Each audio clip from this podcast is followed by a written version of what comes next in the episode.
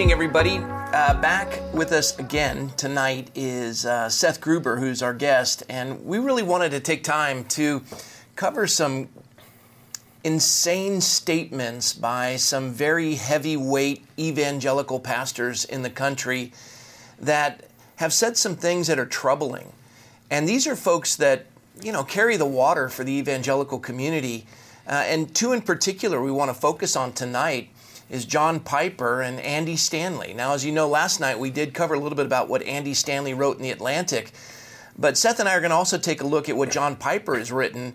And we want to address these issues because they are misguiding an entire generation of Christian followers with ideas that are really not biblical. This is, this is problematic.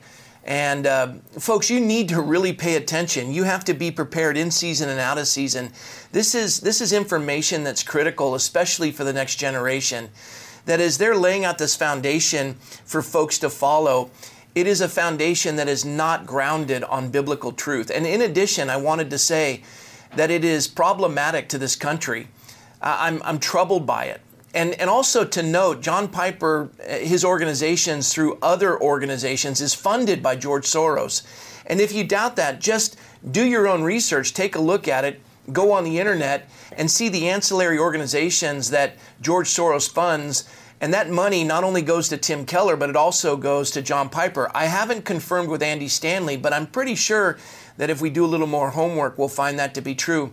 This is political, even though they're stating it's not. It is completely political. And again, uh, their idea is they, they want to keep Christians out of the public square, the ecclesia, which in Matthew 16, Jesus said, Upon this rock I'll build my public square, my ecclesia.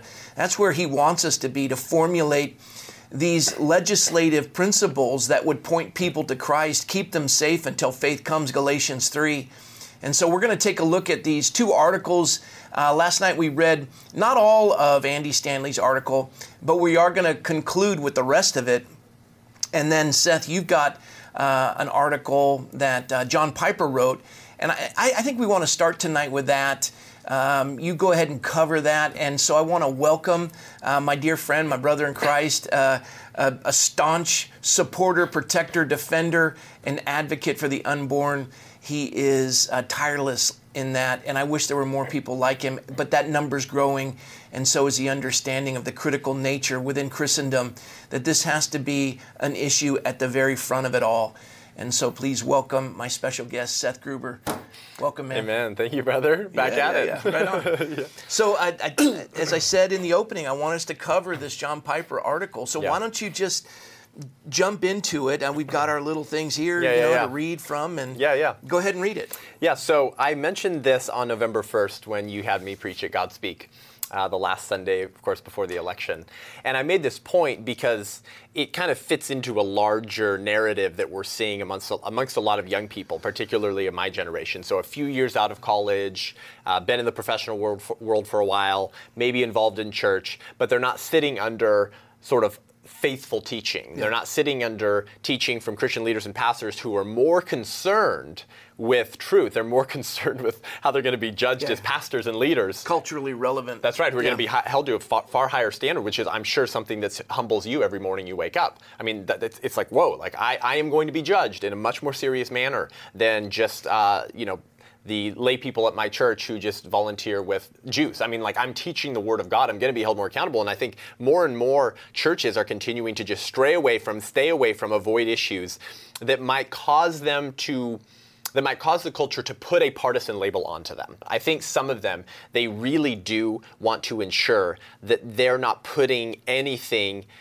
above the gospel, that they're not prioritizing or creating a hierarchy of anything above the gospel. And I appreciate that heart, but I think it leads I think it leads to bad places. I think it's misguided because I, they become so afraid of that partisan label that they'll stay away from an issue that they know is not political, but that the culture tells them is political in, in order for them to say, we're but, not political, we're but, about the gospel. But also point out too that they've truncated the gospel. They've made it myopic. That's right. Their idea of the gospel is something that isn't going to be offensive.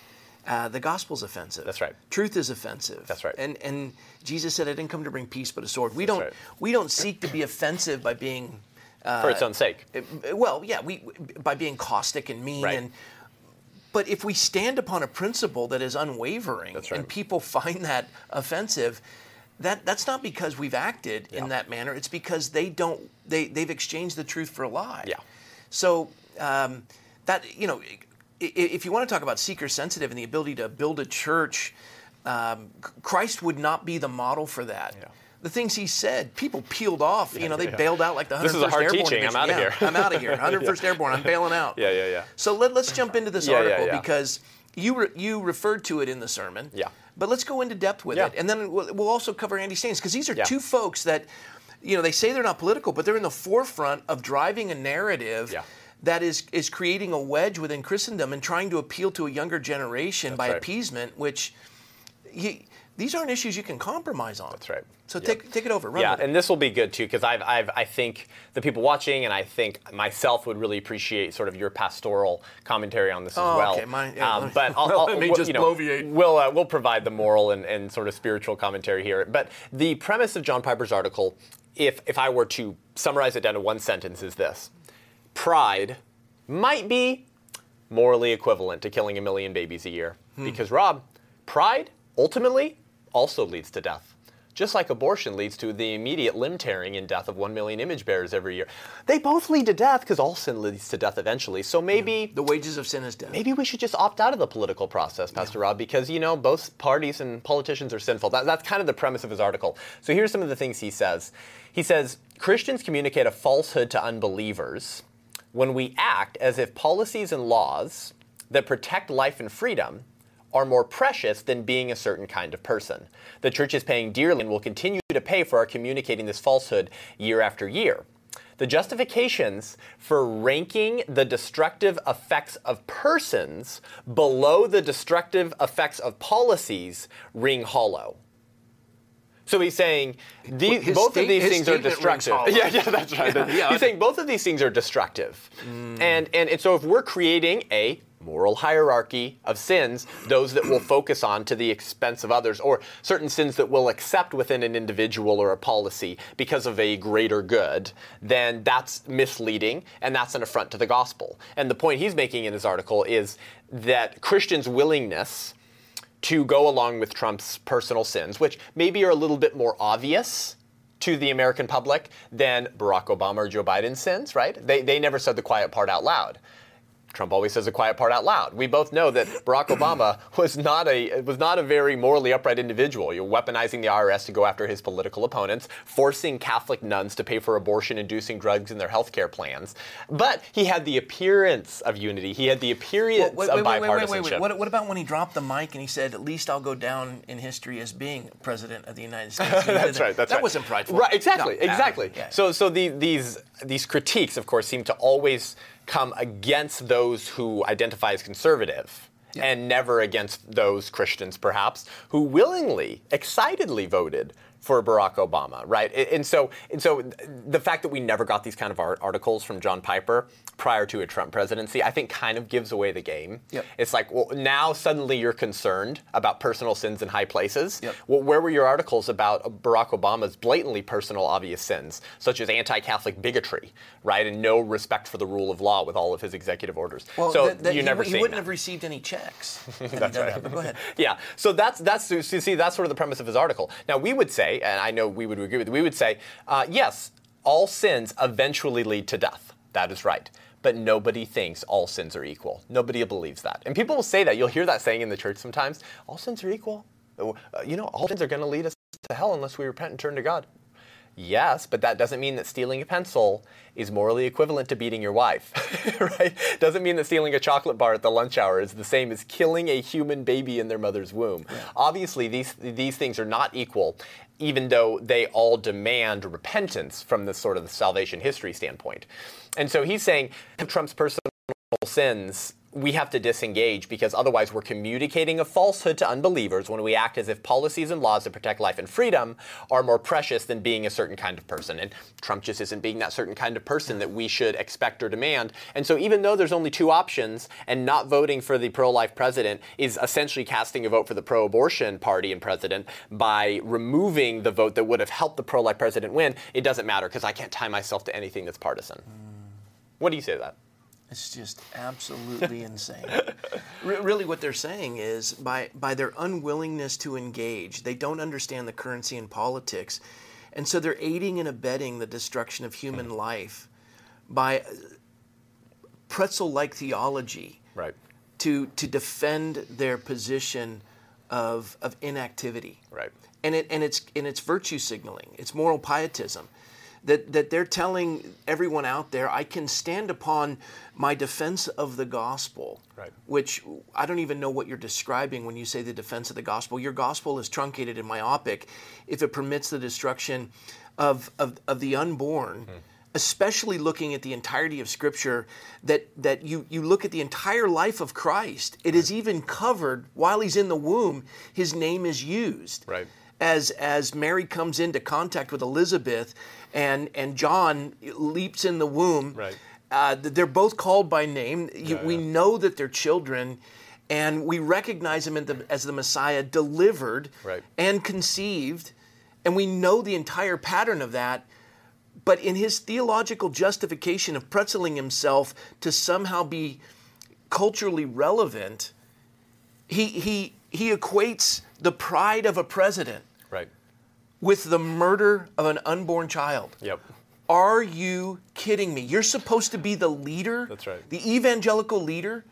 This this is what people follow. This is where you find your strength. This is what young people are to emulate. Right. And somehow you find yourself to be morally superior. Yeah. And this is coming from a pastor who's been one of the known as one of the most pro-life pastors in the country, right? At least, at least. Whoa, whoa, whoa, whoa, time out, time out, time out. He may verbally state himself to be that, Right. but he resides in a state and a city Right, right. that is the most de- awful. Yeah. It- I want to say pro-choice, but I hate that word. Yeah, yeah. They are they destroy more children in the city in which his church resides, and that state is is so supportive of, of, of mm-hmm. abortion and their elected leaders. Yeah. And he is he has had a hand in that. Right.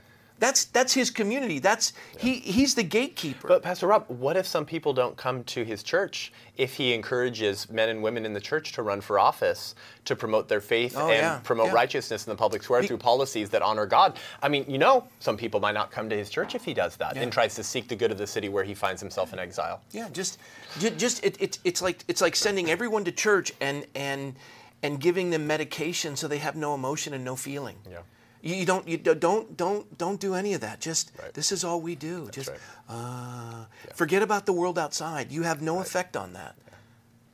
And you know, I think the point I made on, on November 1st, too, when I, I had the honor to, to hang out and preach at Godspeak, was that we all know, we all know at a self evident moral reflex level, that if John Piper was living in the 1850s, with all of his moral clarity Yeah. on slavery that Yeah. he conveniently possesses in 2020, because as C.S. Lewis says, uh, we possess a sort of chronological snobbery, Yeah. right? We, we reside in 2020 and we look down on those from the 1850s, like Tim Keller has in previous articles, and goes, oh, my gosh, what, what moral degenerates. Oh, They were Christians? They, they couldn't have been Christians. And if they were, I don't know what kind of Christ they were preaching for living in, an, in America where slavery was legal as they pontificated about loving the Lord but refused to vote for what party? Oh, yeah, the Republican Party, because that was the only viable political option you had to end slavery. They will look down their nose at those people and say, How could you live in that America? And we sit here with our brothers and sisters and we scratch our head and we go, But but but but but but, but, but John, Tim, abortion's wrong for the same reasons. Andy. Yep, it's wrong for the same reasons. It denies personhood Yep. to image bearers of God while dehumanizing them in order to justify their mistreatment to the public.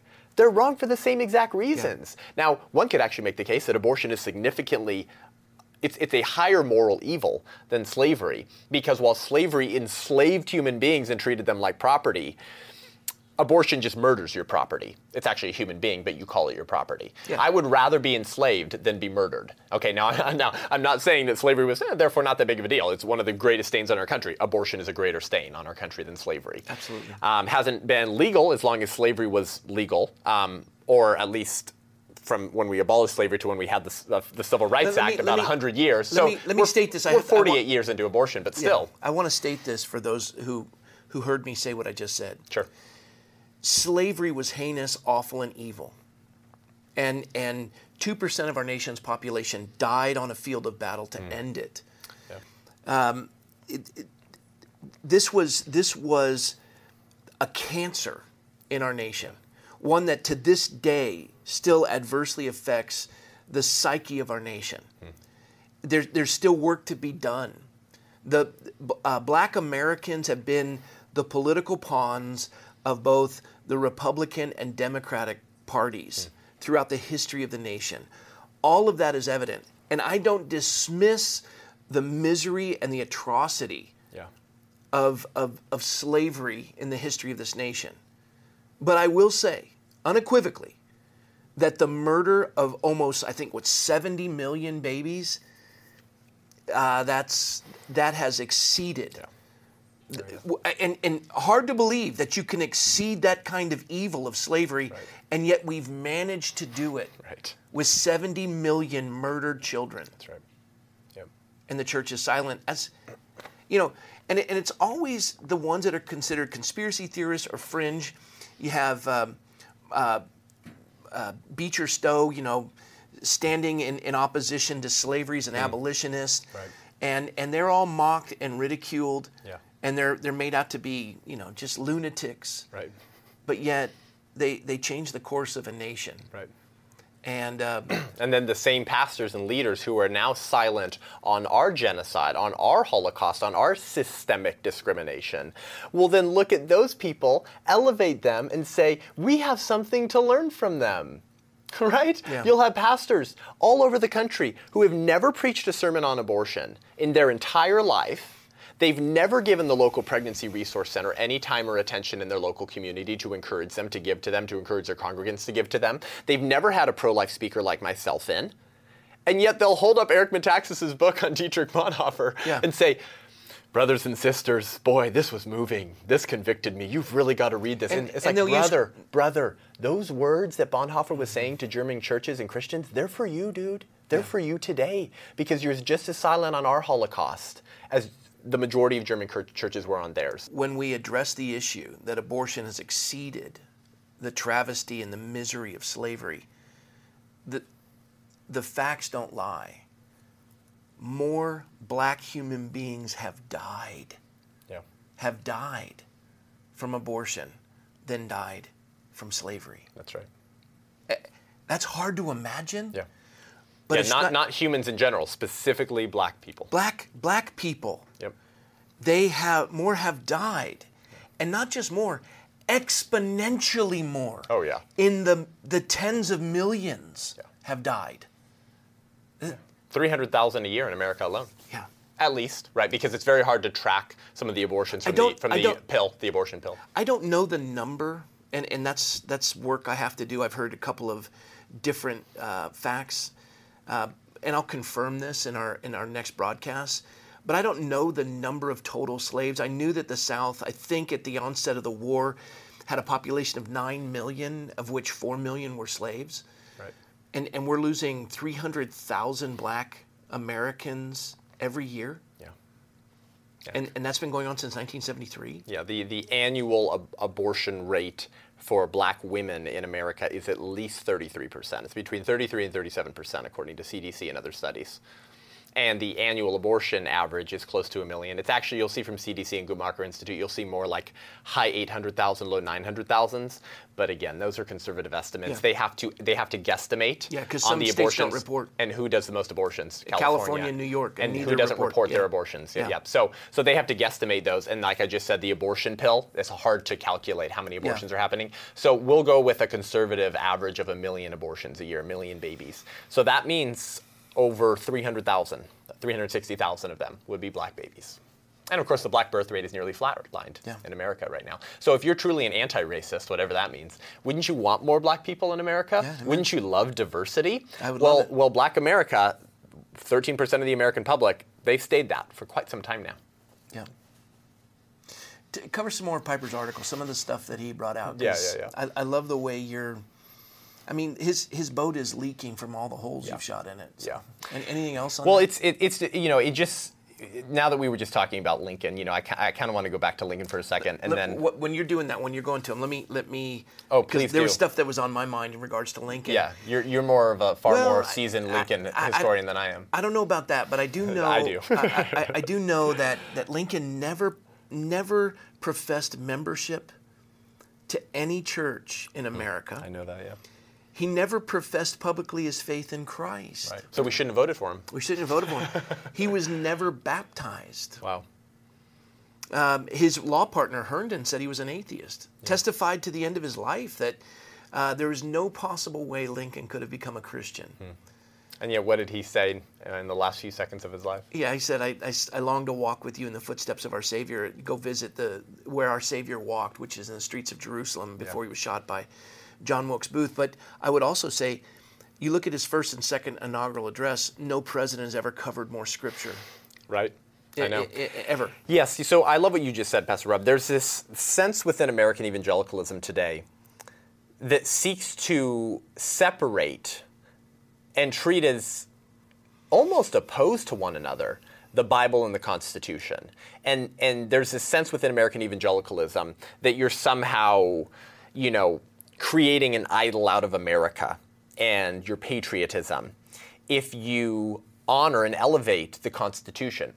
Not to the same degree as the Bible, of course, but listen, it is the timeless truths in Scripture that provided the theological foundation that became the philosophical foundation for the ideals of this republic. Right. And to fail to realize that is just snobbery. It's chronological snobbery, it's historical ignorance, or it's coming out of a hatred for American institutions and ideals. All of our, and speak to this, all of our American founders, nearly all of them, whether they were born again or not, I won't get into, I can't give you the numbers of that, but they were all theists. Right. And they all believed in what we would call the Judeo Christian worldview. So human beings are intrinsically valuable because they bear the image of their maker, and therefore rights come from God, and so government can't deny or create any extra rights. Real simple. Yep. And and if you look at this idea of Americans having to to uh, it, it, or watching the evangelical community take offense that we elevate the Constitution to something significant, not equal to Scripture, but certainly elevated hmm. in in works. Right. We can look at the song "Amazing Grace." Right. and and with, without question, people will declare that to be, in a sense, America's spiritual anthem. Right, right. It, it resonates with every human Yeah, heart. yeah, yeah. You you look that it, it says the words were by John Newton, melody unknown, but it's obviously in the minor keys. And as they studied it, they realized that that the, the tune itself is a West African sorrow chant, Hmm. and that that Newton would hear from the bowels of the ship. And so you put those together, and it resonates with every human heart because Yeah. it's mournful, but you also see the grace of God. You see the acknowledgement of sin, Yeah. and it and it touches every human heart. When it begins to play, people are moved. Yeah. There's something significant about that song. Right, yeah. Do we dismiss it? Yeah. Is it elevated above other works? Why is it we place value on something? Why not look at the Constitution and say there is a, a handprint? Hmm. It, it is it is not perfect. Yeah. But there is a handprint of hmm. of understanding of of, of God's Almost a divine heart, handprint. A, a divine handprint. Because every work of a Yeah. master that has hmm. has surpassed the, the test of time, you can see the hand of the master in That's it. a great point. And I'm not talking about an earthly master. That's cool, yeah. I'm talking about the hand of God. And you know what I'll say too, Pastor Rob? I'll say that the Constitution, the Declaration of Independence, our founding ideals and institutions are the closest natural outgrowth of biblical teachings as we will get and probably ever have gotten in this fallen flesh, in this fallen world. So if you were trying to create an ideal society, the closest thing to a utopia, because we're not going to get there in this world, America would definitely be it, right? And we can make a case for our institutions, for our ideals, and their how they find their roots in the Bible. And so, you know, for those who truly love the Word of God, we should be celebrating, honored, humbled over the fact that that we have found ourselves, right? That God has put us here in this time in human history at, at such an amazing time to be alive, where not only are we called to protect this gift that we've been given, but in protecting it and in promoting it, we're expanding liberty everywhere else. I mean, the amount of impact America has been able to have on the proclamation of the gospel, on missions, on saving the vulnerable, on, on saving people who are living under the theocratic or dictatorial thumb of regimes all around the country, is because of our founding ideals, which find their theological principles in Scripture. I, I was listening to a preacher uh, last night that my wife asked me to tune into. I won't say his name. Uh, he does minister in Arizona. My son has attended his church, just wanting to see uh, where is he. Hmm. Yeah, yeah. And he's he's well known. Okay. As I listened to his message, uh, there were many things that I was deeply moved by. But again, the one thing, and he falls in line a lot with Piper and kind of this reformed uh, realm where, you know, we just preach the gospel, brother.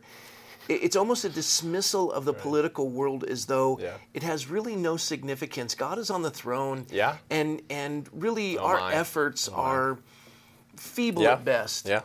uh, that's dangerous. Yeah. Uh, And, and you're, you're going to use your theology Yeah. to justify th- your, your apathy and inactivity in the political world and to dismiss it as not important Yeah. and, and indoctrinate your congregations the same.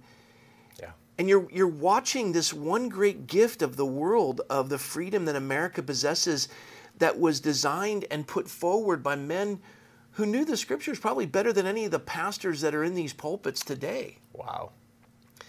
And, and they find their strength in dismissing them. Mm, that's right.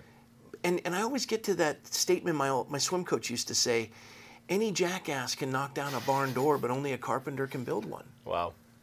Yeah, yeah. I mean, they find their strength in dismissing something far more profound than anything they've ever built. Yeah. Really, all they can do is plead for money and build a building Right. and get followers. Right. They haven't developed a nation, Yeah. Nor, nor have they changed a culture. Yeah, because if they were really discipling their people as we're called to do, right? Great Commission is to create disciples, baptizing them, and then disciple disciples. Teach them to obey all that I Yeah. have commanded you. Uh, There's a word for that. It's called discipleship. Yeah. Right? So if we were discipling disciples in a meaningful manner, they would be making a measurable impact and difference in the communities that they're living in. And the primary way that we do that in America is through the political sphere. That's not to say that you can't have a massive impact by getting your hands dirty and volunteering at the soup kitchen, volunteering at the Pregnancy Resource Center. Absolutely.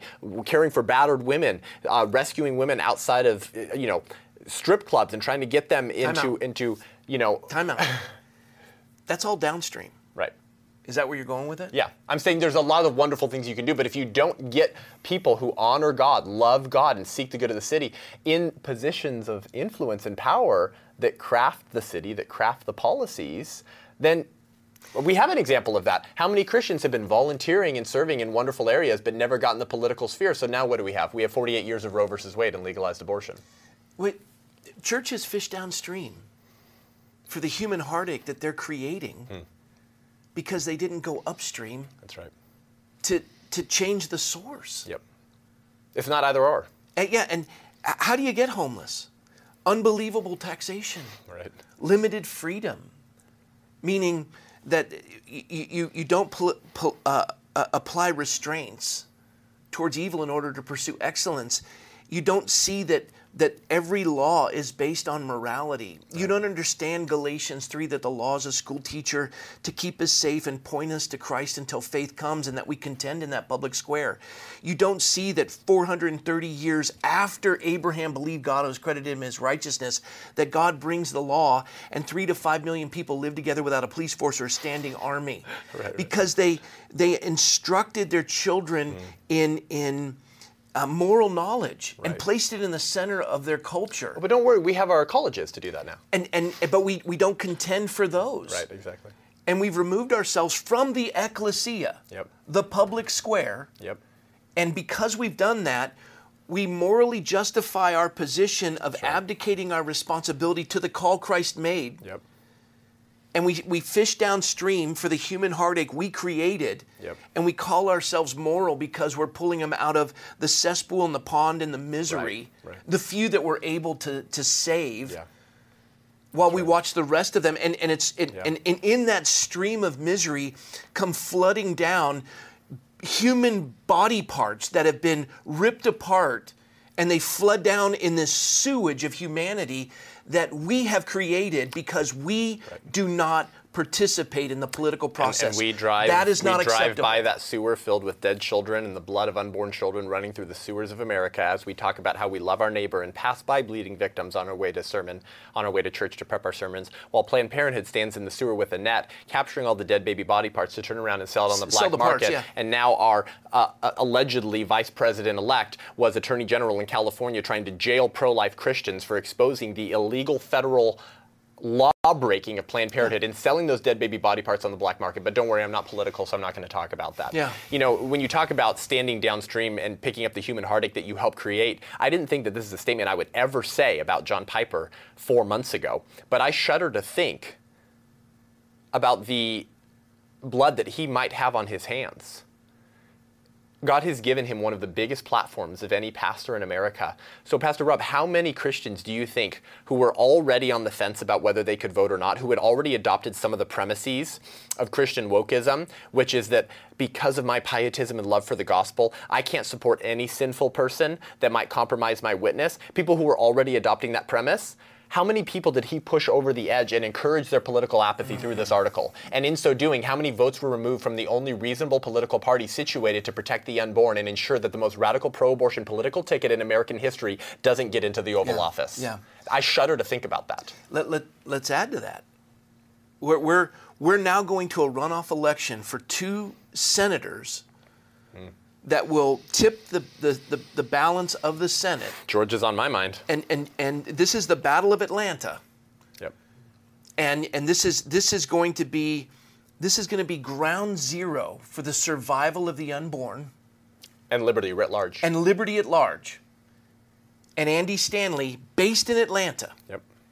36% Yep. So I covered this on my show today Yeah. on my podcast. Unaborted with Seth Gruber. According to a Gallup poll from 2014, later covered by the Atlanta uh, Journal Constitution Journal in 2016, said that this Gallup poll reported that it, that in 2014, 36 percent of Georgia citizens, of state citizens in Georgia, go to church on a weekly basis. And they're in the top 10 states in the country for weekly church, Church attendance. attendance. So that's pretty great. That's pretty high. Yeah, and the, you would second lar- think, and the second largest church in America is Andy and, Stanley's. and many other large mega churches, I right? Probably yeah. in the top 100. Yeah, boom. And you might be an alien. You might be coming to America and being like, wow, look at Georgia. Look at all these people lifting their holy hands and worship every Sunday. I mean, wow. I bet that they have no sex trafficking. They probably don't have any abortions. they I mean, got- this is incredible. Look This has gotta be the presence I mean, wow! Everyone in a political office must be born again, with 36% of the of the state citizens going to church on a weekly and, basis. And don't forget the pastor that publicly uh, sought to shame Charlie Kirk, that's also based in Georgia. that's right. Yep. Charlie didn't use his name. I won't. Yep. I'd love to, but I'm going to yeah, honor yeah, my yeah, yeah. friend. That's right. Which is he's he's very merciful. Charlie is Yep. He he liked Charlie's post. Charlie didn't even I say remember- I anything. it was that. it was just, and this guy's got an enormous church. But he was canceled. He had to apologize. he was canceled. and Apologize. Yeah. Yeah. All right. So, I mean, you would I'm think sorry. that those states would be the ones promoting righteousness the most, and yet these are the type of pastors. Andy Stanley, we talked about last night, he preached a message on systemic racism and the death of George Floyd, which we don't even have to say we believe was wrong. That's just granting a premise to the left that somehow there's some people out there that thought that was okay. Haven't, But haven't, haven't met one yet. Yep, he's preaching a message about this. Why? Because I, I guess it demanded a theological response. There were political happenings in the culture, and they were very bombastic and very important, and so they deserved a theological response from a Christian leader to help uh, provide a Christian worldview lens and interpret the culture through that worldview. I guess that's why. So why isn't the political happenings of three black babies every year? Uh, That that could end. yeah, that could end. How is that not systemic racism? How is that not a politically propitious moment that demands a theological and Christian response? And yet, these are the same pastors who basically never preached a message on abortion in their entire pastoral career. Or if they have, Pastor Rob, it's been pure milk, right? It's been like, I won't name his name, but a pastor that I sat under when I went to college who preached a message my freshman year. I went to college at Westmont.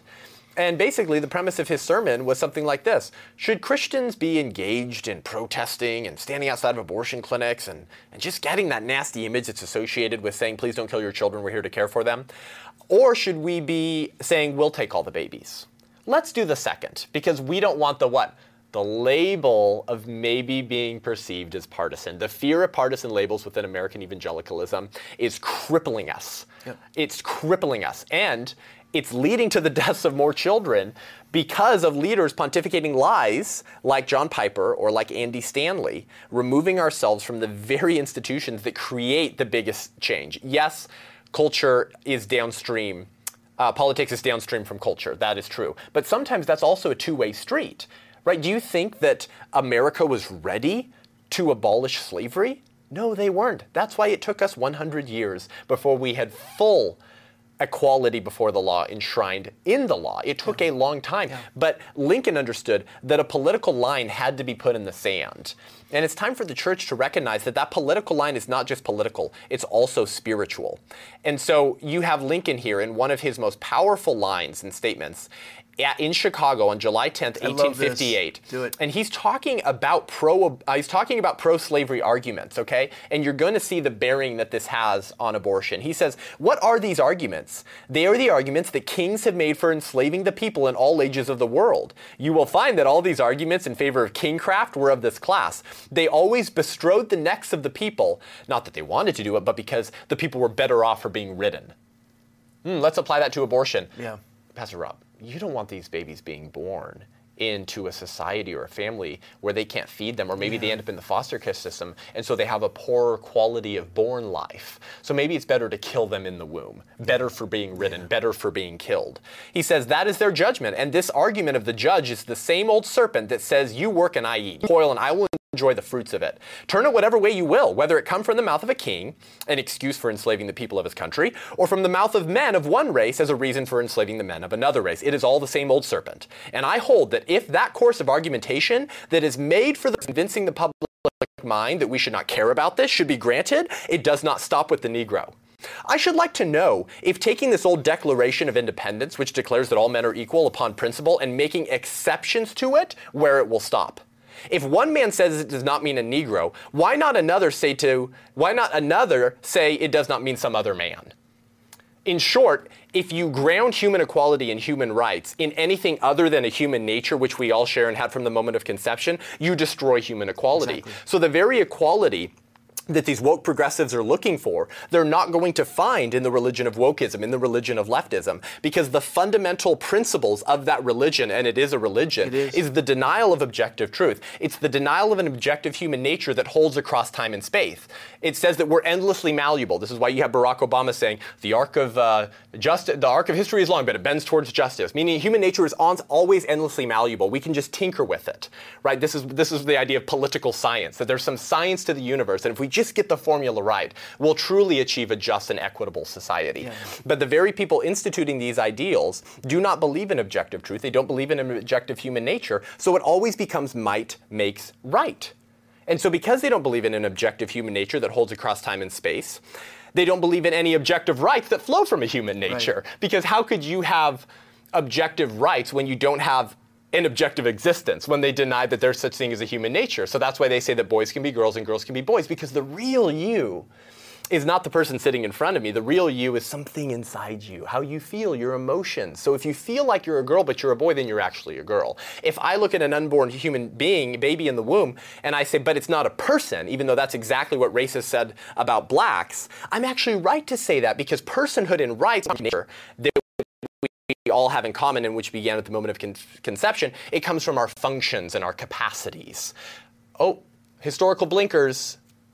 Right? Same thing that Lincoln's saying. These types of arguments always have one thing in common. Yep. It's I put myself above you. You. I design checkboxes that must be met in order to have basic human equality rights, but I get to determine the checkboxes. And then we get to go to, well, it's undesirable. Yep. But it doesn't fit what I consider valuable, yeah, yeah, va- that's right. valuable. So I don't want you. I don't want you. Yeah. And and uh, that's why you, you see the person who's going to be in charge of COVID for uh, if if uh, Vice President uh, Biden is is elevated to office. Uh, this man uh, advocates for not living past 75 years of age. I mean, I saw that. Yep. th- they get to decide. Yeah, they they set the standard. They set the standard. Yeah. Forget forget about God's standard. It's it's theirs, and Yeah. the elites get to decide for the rest of us. That's right. Uh, I want to read this. Um, speaking of, of Andy Stanley, the article in the Atlantic, he goes on and says, but Stanley also didn't try to claim, as some have, that re- real evangelicals support Trump. He wouldn't say who he voted for in the past two elections, but he volunteered that he's a conservative guy with conservative values. His wife Sandra watches the Five on Fox News, and their family flips back and forth between various cable networks. He's never met the president, but after he uh, told a friend that his foster daughter is a diehard Trump fan, he received a personalized video from Trump telling her to do her homework.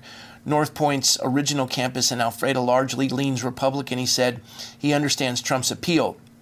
What he seems to take issue with is the mindset that evangelicals should be all in for Trump because of their faith. It's disappointing, he said.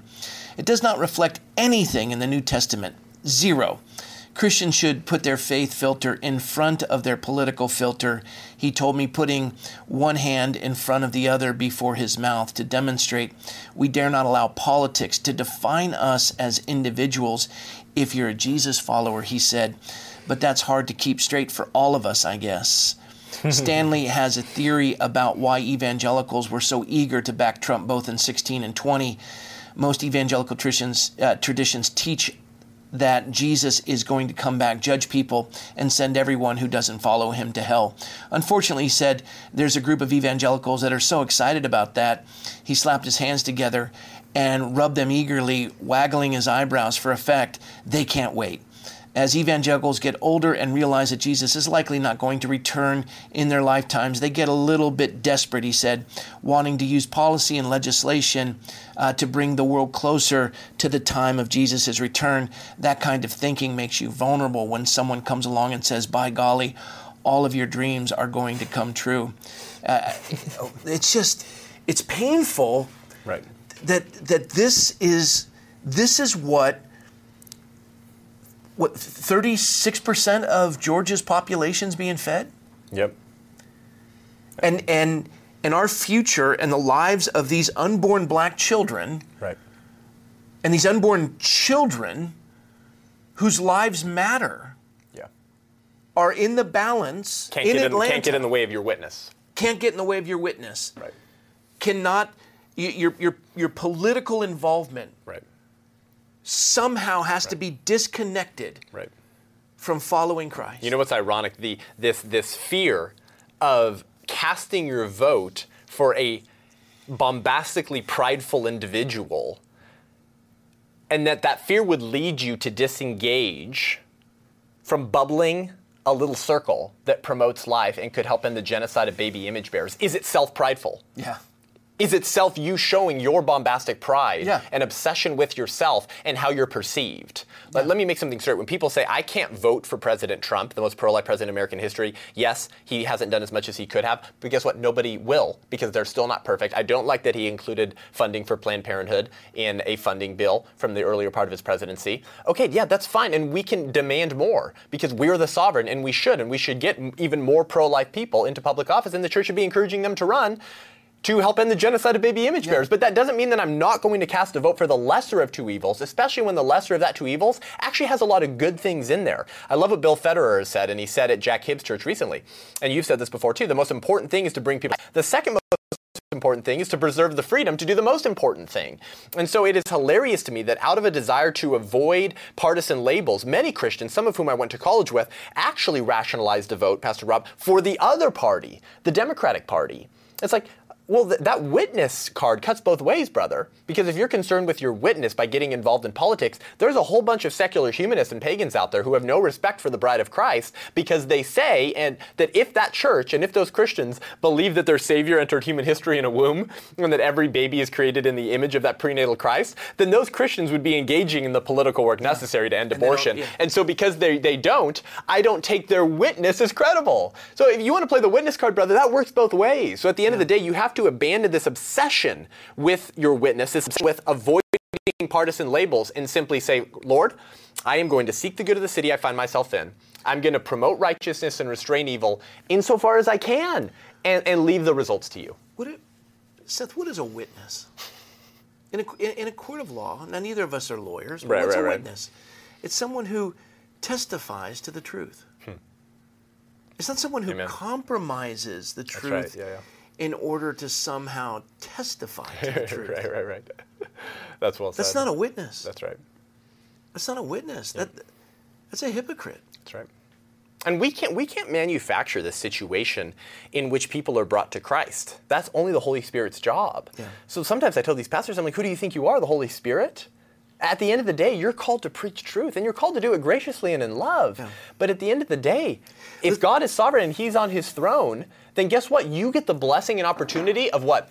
Being used. Of being used. Amen. Thank you, Lord, for using me. But but the results are going to bring to you, be to you. You bringing conviction of sin. I might be the mouthpiece, but you're watering the soil. You're the one making it happen. And so I'm going to preach truth, even those that are inconvenient, the full counsel of God, and leave the results to you. And yet you got John Piper here saying this, and I'll finish on his line here. He says, "I think Roe is an evil decision. Roe versus Wade legalized abortion in 1973. I think Planned Parenthood is a code name for baby killing, and historically, at least, ethnic cleansing."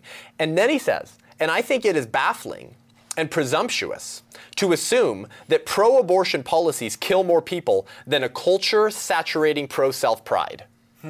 Yes, John Piper, abortion policies do kill more people than pride does. In fact, Abby Johnson wrote an article, I think, in uh, one of the Christian journals, and she said, um, Excuse me, John Piper, um, pride doesn't kill people, abortion does. Now, does that mean that abortionists are not prideful? No, of course they're prideful. So, sure, you can trace all sorts of sins back to pride. Sure. but we're all prideful people. We are. Some of us are a little bit more blatant about it. Some of us hide it a little better, but we're all self obsessed individuals. We all care about us as number one. Uh, no, And- I'm, I'm the most humble man I know. yeah, yeah, yeah, yeah, yeah. Yeah, as was Abraham, I heard, or Moses, right? Moses. Yeah, yeah, yeah. Most humble man. yeah, yeah. Um, so I mean, you can't, you can't. Uh, you can't create that situation. There, There's no way for us to be able to quantify that. Of That- like how much sins can ultimately be traced back to pride, and therefore, hmm, therefore pride kills more more babies than abortion. No, abortion kills people. Pride doesn't. Pride might drive all sorts of sins, but you're still responsible for your decisions, and you can't say, "Well, it's a sin of pride." I just, I don't know. It just made me do it. No, abortionists kill babies, and if we can vote for policies and people that will help stop killing babies, we should do that. Yeah, agreed. this this uh, this process of John Piper, Andy Stanley. Um, I got to be careful. I don't want to go through the other list of them.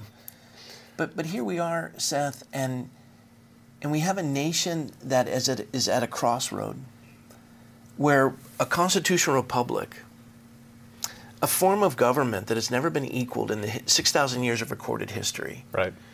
These pastors have enjoyed this religious freedom because of those who've bled and died to secure it. Right. And they're ushering in The disintegration. the disintegration.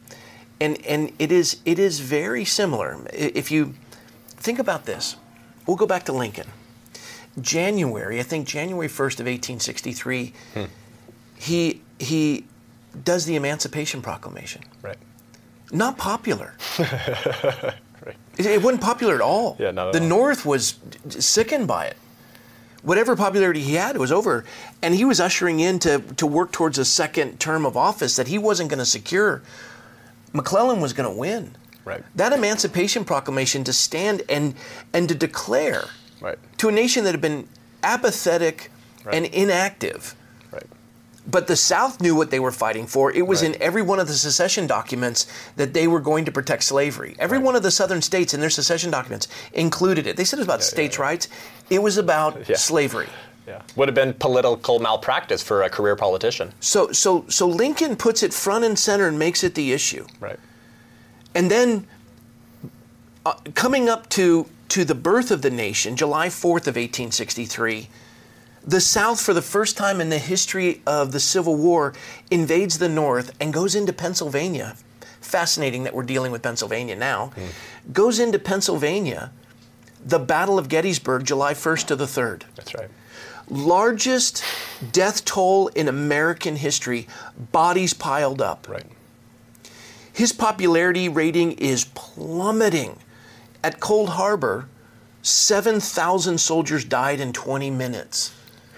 Every battle is carnage. 2% of the nation's population, 650,000 soldiers died. Right. Every family suffered the loss of a father, a son, a friend, a brother. And, and now, November of eh, 63, Right. he's so despised, they don't even want him speaking anymore. He's not going to get another election. McClellan's going to seal the border. This thing's over. Right. Slaves are just the way it is. Deal with it. Right. The world- Constitutional right. And the world didn't, the, the nation at that point was wavering and didn't have the stomach for the fight. Hmm. And there was blood. They were tired of it, they were exhausted. Yeah. They didn't want it anymore. Even his own state, Illinois, they were done with him. And when it comes time to dedicate the battlefield in Gettysburg, Right. they don't even want him speaking. they bring Edward Everett, he speaks for two hours, bloviates on something. Right. And Lincoln gets up 268 or 272 words, I don't remember what it was, but it was a Gettysburg address. Yeah. Very short. And again, he clarifies what's at stake Right. that this will be a new birth of freedom. Yeah. that these these dead have not died, in vain. Yeah. He articulates it. And and comes off the stage so disappointed and felt it fell flat and didn't resonate. But those words, as God's word doesn't return void, those words echoed even to history mm. throughout history to this day. Yeah. And then, of course, we know that Sherman makes it down to the Battle of Atlanta, mm-hmm. Pennsylvania, Atlanta. And as a result of that, the tide changes. Yeah. Lincoln gets a second term of office. The war ends, slavery is lifted, 14th, 15th Amendment signed. Incredible. The first time in the history of America that the entire House stands up in a standing ovation Wow. as they finally had just lifted this scourge from the fabric of the nation. Right. And as as compensation for his his thankless effort, as everyone despised him, was a bullet to the back of his head. Yep. And everyone wants to claim him, though he never held membership to a church, hmm. never baptized, never publicly professed Christ as his Savior. Wow. And the, the Andy Stanleys and the John Pipers of the world would dismiss him, and they would find themselves morally superior. Hmm. And yet, One of the heartbreaking realizations when you study that time and this time, particularly then, is that it seems many times politicians like Lincoln have more moral clarity than the clergy on some of these issues. Yeah. And, and you see that moral clarity all over the place, all over Lincoln's writings and his speeches. But you see it in the Battle Hymn of the Republic too. And there's this beautiful line in the Battle Hymn of the Republic. It says, In the beauty of the lilies, Christ, was, born, across, the sea. Um, with a glory in his bosom that transfigures you and me. As he died to make men holy, let us die to make men free. And let us live to make men free. okay, I think I think it was "Let Us Die to Make Men Free." We'll check. We'll check. I'll, but Well- you're probably right You're probably right because, because it's a battle hymn, but I'm, right? I'm standing with Patton who said, Don't die for your country, let the poor bastard die for his. yeah, yeah, yeah. But I mean, that's just some beautiful, obviously prose, but a, a lot of moral clarity there too. Yeah. And I said this at, at Chino Hills uh, when when I was honored to have Jack Hibbs invite me to preach. But I said, listen, brothers, sisters, this is not political work we engage in just for political means. It's not that we just do it because we feel like it's the right thing to do. The pro life positioning of the heart is simply the correct response of the heart to the gospel. I have been saved. I have been loved, so I will love. What does Christ say? Uh, you- as I have loved you, so love one another. And so Proverbs 31 8 tells us to speak up for those who cannot speak for themselves for the rights of the destitute, ensure justice for those being crushed. Abortion literally crushes little humans and babies in the womb. But we're also those who cannot speak up for ourselves. Apart from Christ's sacrifice on the cross on our behalf that showed us the way back to eternity and offered a free gift of salvation if we would repent and turn and, and choose that gift, we are also those who cannot speak up for ourselves. None of us will stand before God on the day of judgment and say, Christ Lord, look at this perfect record, baby. Open up the gates of glory. I mean, like, we have to have what? An advocate. Yeah. right? This is what First John tells us that we, that that Christ is our advocate and he pleads our case before the Father.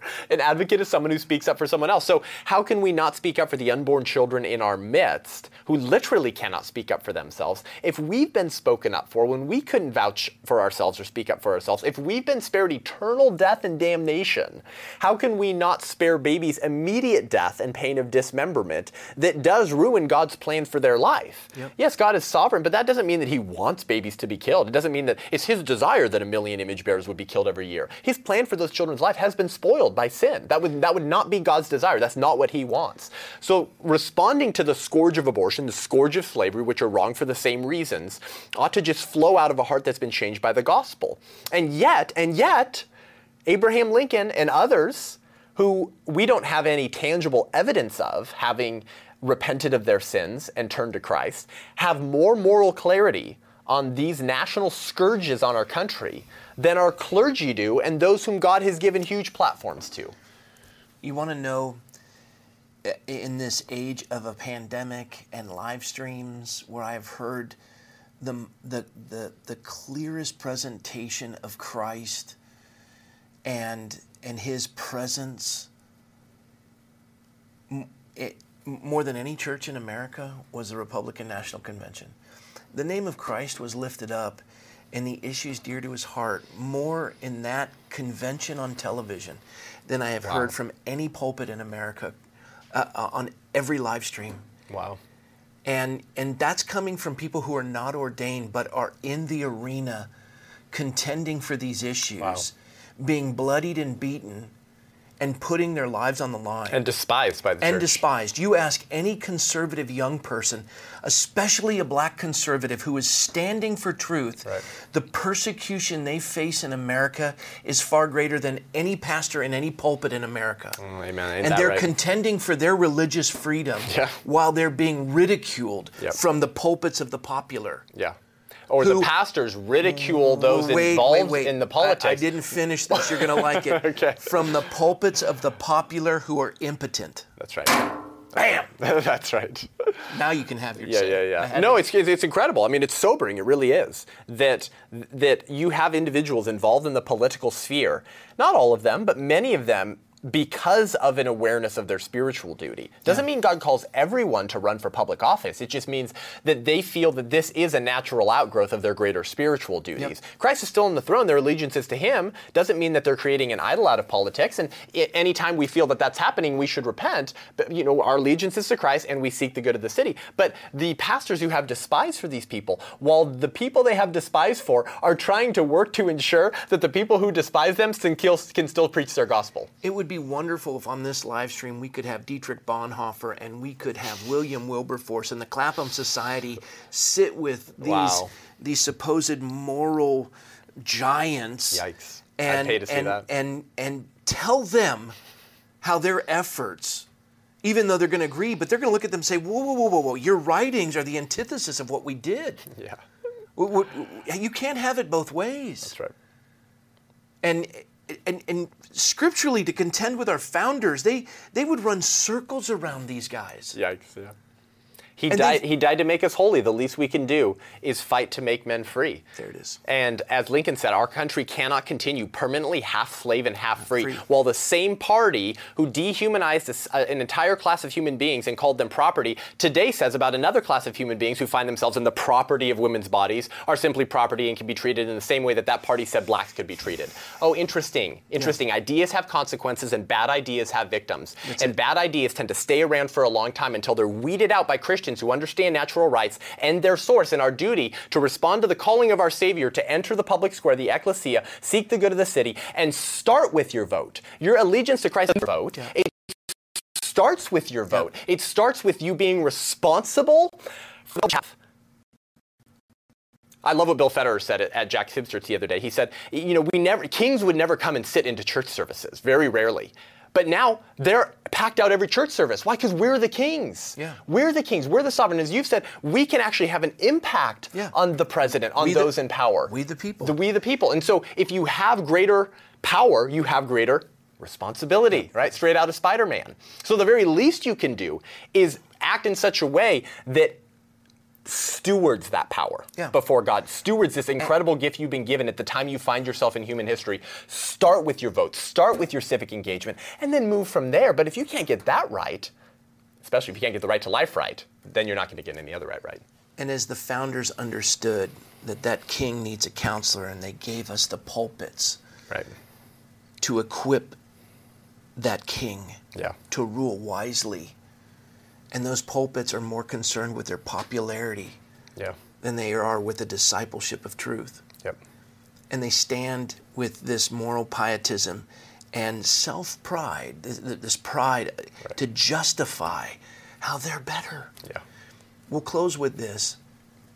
When Lincoln was shot on April 14th, 1865, died on the 15th on Good Friday, the great emancipator, the pulpits in America, the underlying sermon theme is they decried the fact that Lincoln died in a theater on Good Friday. There's your Andy Stanley, there's your Right. John Piper. There are yours who who refuse to do what's right Yeah. and scorn those who do. Right. And I never thought, as a pastor and a politician, I never thought my greatest challenge and detraction would be from pulpits in America. Why won't we do for good what the other side will do for evil? Yeah. To quote Rob McCoy. Well, I, if there's any quote from Rob McCoy, it's because he took it from someone else. I have never had an original thought.